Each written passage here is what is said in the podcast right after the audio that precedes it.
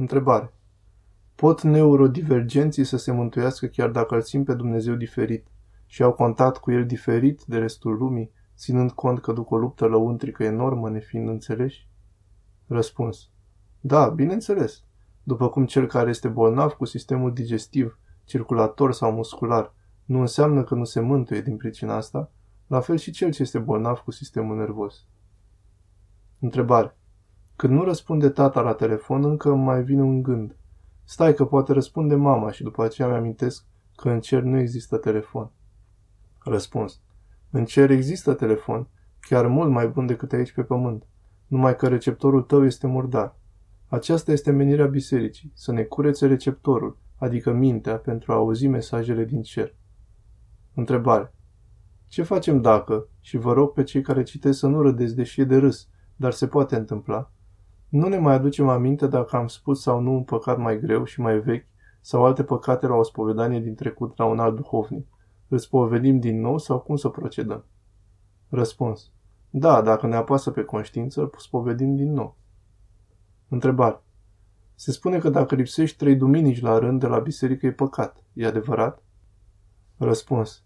Da, e păcat. De fapt, este vorba de un canon al Sfinților Părinți că cel care nu se împărtășește trei duminici la rând să se afurisească. Desigur că asta implică și prezența la biserică, la Sfânta Liturghie. Întrebare. Se poate face baie în ziua de sâmbătă în care faci pomană pentru ruda adormită? Răspuns. Da, se poate face baie, bineînțeles. Nu știu de unde a scos-o cel care ți-a zis asta. Întrebare. Să vă zic o minune. Nu știu dacă vă interesează, dar eu vă zic ca să dau slavă lui Dumnezeu. Sună cineva la ușă și ies să-mi primesc cumpărăturile și din neatenție se închide ușa în urma mea. Văleu, ce mă fac? Fără papuci, fără geacă, miezuierni, fără telefon.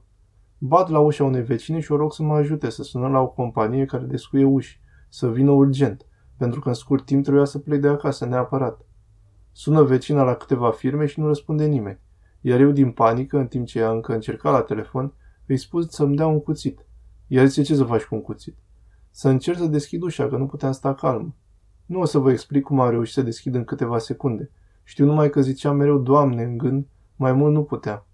Vecina mea a zis să nu spun nimănui pățania, dar eu zic la toată lumea să aibă nădejde, că el vine când îl chemăm.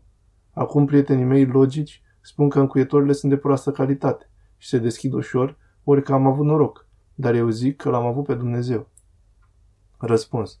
De la Domnul este. Nu încerca însă data viitoare să ieși fără chei.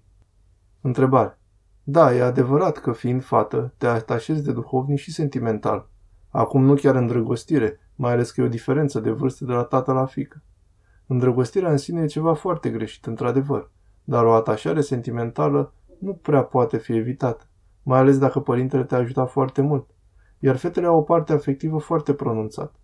Progresiv, prin rugăciune, cu ajutorul Harului, acea parte sentimentală se convertește în duhovnicesc, dar nu se poate face saltul așa dintr-o dată. Progresiv. Pe măsură ce te înduhovnicești și tu.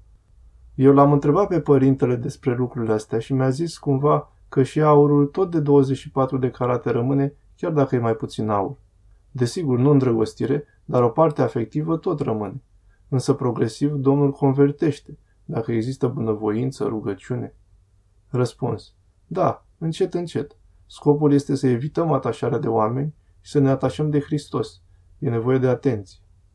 Întrebare.